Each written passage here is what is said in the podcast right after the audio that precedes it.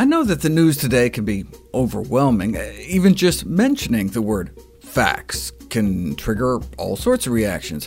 I'm Dr. Michael Greger, and I happen to really like facts, so I devoted my life to learning all there is to know about the latest nutrition research so that you and your family can lead healthier, more productive lives.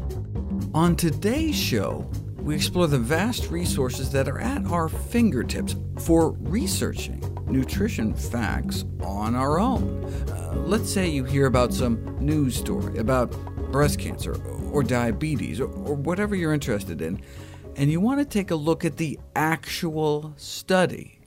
Well, today I'll help you figure out some places you may go to do just that. The first issues of the first scientific journals were published back in 1665, in which it was noted things like, hey, it looks like there's a spot on Jupiter, uh, thanks to new telescopes invented by a certain Mr. Newton, whose friend Halley described a comet. The same journal that reported that oranges and lemons could cure scurvy, and something in willow tree bark could bring down a fever. Also published a, a letter by some guy over in the colonies about playing with kites during lightning storms, an account of a remarkable eight-year-old musician by the name of Amadeus. And within this last century, some sketchings of the structure of some molecule called DNA, a journal still in publication to this day 350 years later. Available now online and in print for the low, low subscription price of only $6,666 a year. As you can imagine, the high price of journals leaves doctors in developing countries missing out on relevant information about health.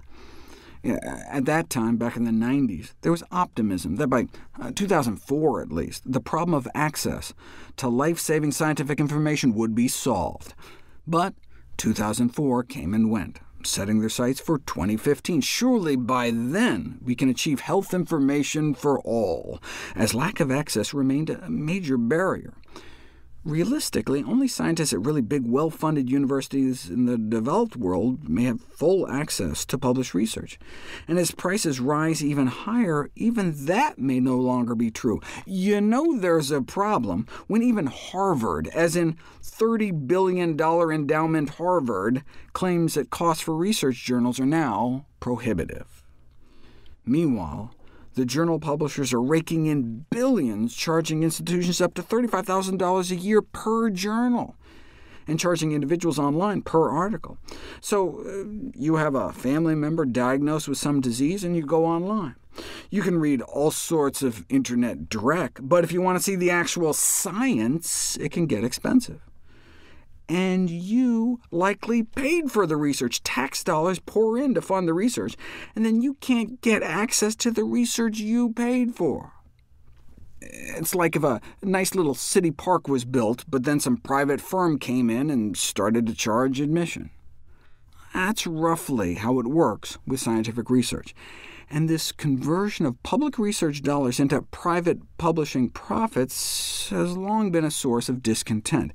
Uh, the publishers don't end up paying anything for the research. They get it for free. They don't pay the researchers anything. So we pay for it, and then we have to pay for it again if we want to read it. Uh, so it can end up with science as a profit system rather than science as knowledge. Enter Alexandra Elbakyan, nicknamed by some the Robin Hood of science. It's the story of how one researcher made nearly every scientific paper ever published available for free to everyone, anywhere in the world. Named by perhaps the most prestigious scientific journal in the world as one of the top 10 people who mattered the most in science in 2016, Alexandra started out as just a frustrated grad student in Kazakhstan, uh, unable to access the scholarly papers she needed for her research. Once she figured out how to circumvent all the paywalls, she started a website, now at sci-hub.io, to remove all barriers in the way of science, by giving away the world's scientific, medical, and nutrition literature for free. What she did is nothing short of awesome, said one researcher. Lack of access to scientific literature is a massive injustice, and she fixed it with one fell swoop. In our next story, we discover the portal with the quickest, easiest, and greatest access to science. As it turns out, there's a catch. Alexandra Elbakyan, a 20-something-year-old grad student, is operating a free, searchable online database of nearly 50 million stolen scholarly journal articles, shattering the $10 billion per year paywall of academic publishers, an awe-inspiring act of altruism or a massive criminal enterprise, depending on who you ask. Now up to 60 million papers, providing access to nearly all scholarly literature via its websites sci-hub.cc, sci-hub.io, and sci-hub.ac. Sci-hub was able to fill 99.3% of article requests, all for free. A sister site, uh, Library Genesis at uh, libgen.io, distributes scientific books and textbooks for free, more than a million of them, also illegally. Who's downloading pirated papers? Everyone concluded this feature in the prestigious journal Science. A survey of potential users suggests for most it's not some grand political statement, but rather that's the only way they have access, or feel it's just so much quicker and easier. Even those who have legitimate institutional access may still choose to use Sci-Hub, uh, because there's just so many fewer hoops to jump through. So you can imagine how sites like Sci-Hub may be filling publishers that charge for access with roaring existential panic, and they're not taking it lying down. Elsevier, the largest publisher, notorious for demanding researchers take down free copies of their own work, sued Sci-Hub, the Library Genesis Project, Alexandra, and 99 John Doe's for copyright infringement, a willful disregard of Elsevier's rights. Kind of hard to take the moral high ground, though, when you're effectively an international arms dealer. Can you imagine a tobacco company publishing health journals? Uh, surely the company's business mission would be impossibly confused. Would the company be in the business of killing people or keeping them alive? But if you can't imagine that absurdity, well, welcome to Elsevier, which in addition to publishing medical journals is also involved in the global arms trade, running arms fairs where things like cluster bombs are sold leading to medical journal editorial boards calling for a boycott of Elsevier's warmongering, health-damaging business practices. In response to the lawsuit, Alexander wrote a letter to the judge. She wanted to make it clear that not only did Elsevier not create those papers, but that they don't pay researchers a penny, so it's not like a pirated movie or song where the content creator is losing out, uh, noting that no researcher had ever complained that she was handing out their research. In fact, scientific authors are typically thrilled when their work gets more out into the world.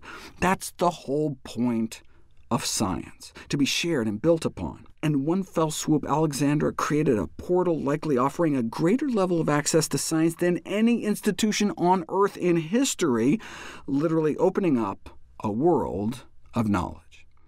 And she's not backing down citing in her defense Article 27 of the United Nations Universal Declaration of Human Rights that everyone should have the right to freely participate in the cultural life of a community, including sharing in scientific advancement and its benefits. She realizes she could be arrested and extradited to the U.S. to face charges, She's fully aware that another computer prodigy turned advocate, Aaron Swartz, was arrested on similar charges after mass downloading academic papers. Facing devastating financial penalties and jail time, Swartz hanged himself. If you're interested in doing research yourself, I did a whole webinar on techniques, which was captured into an online continuing medical education course through the American College of Lifestyle Medicine. It's called How to be an Evidence-Based Lifestyle Medicine Practitioner. Uh, I'm hoping to have a whole series of courses coming soon. Stay tuned. To see any graphs, charts, graphics, images, or studies mentioned here, please go to the Nutrition Facts podcast landing page. There you'll find all the detailed information you need, plus links to all the sources we cite for each of these topics. Be sure to check out my How Not to Die cookbook, beautifully designed with more than 100 recipes for delicious and nutritious meals, snacks, and beverages. All proceeds I receive from the sale of my books goes to charity. NutritionFacts.org is a nonprofit, science-based public service where you can sign up for free daily updates on the latest in nutrition research via bite-sized videos and articles. Everything on the website is free. Uh, there's no ads, no corporate sponsorship. It's strictly non-commercial. I'm not selling anything. I just put it up there as a public service, as a labor of love, as a tribute to my grandmother, whose own life was saved with evidence-based nutrition. Thanks for listening to Nutrition Facts. I'm Dr. Michael Greger.